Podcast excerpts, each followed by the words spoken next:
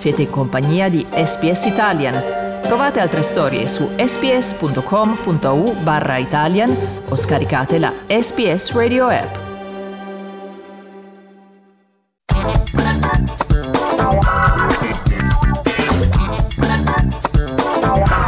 Arte di parte, a cura di Andrea Candiani.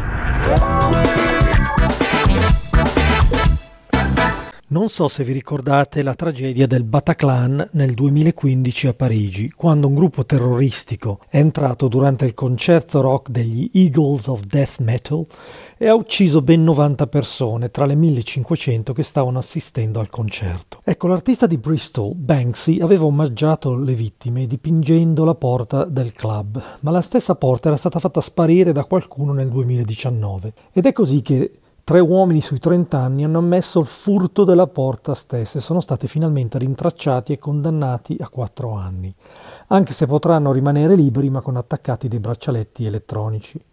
Ad un altro uomo di 40 anni, amante della street art e organizzatore del colpo, sono stati dati tre anni di reclusione per ricettazione, dato che non si sono trovati elementi sufficienti per una condanna più elevata.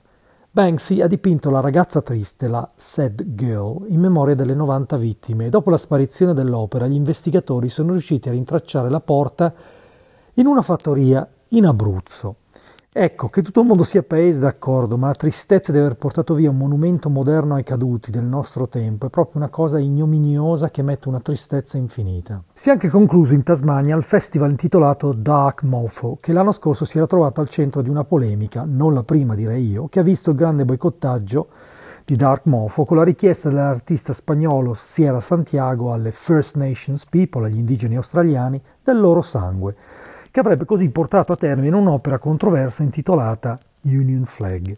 Mentre quest'anno il festival è stata solo la celebrazione della libertà dopo mesi, se non anni, di lockdown e di paura di Covid e di socializzare, dopo le scuse anche del sommo capo David Walsh, che con il suo museo in Tasmania è riuscito a portare il turismo sia a Hobart che a Launceston, si era persino pensato di cambiare il Dark Mofo e chiamarlo Black Mofo, con la partecipazione di artisti indigeni e di curatori aborigeni, ma per ora non se ne fa niente, si è pensato in maniera trasversale di includere più artisti indigeni tasmani nel progetto di Dark Mofo. Per me a volte si dovrebbe proprio cercare di capire come attraverso un'opera contraddittoria e terribile come quella di Santiago si sia invece potuto aprire un discorso più largo e importante sullo stato delle cose in questa nazione. Alla prossima.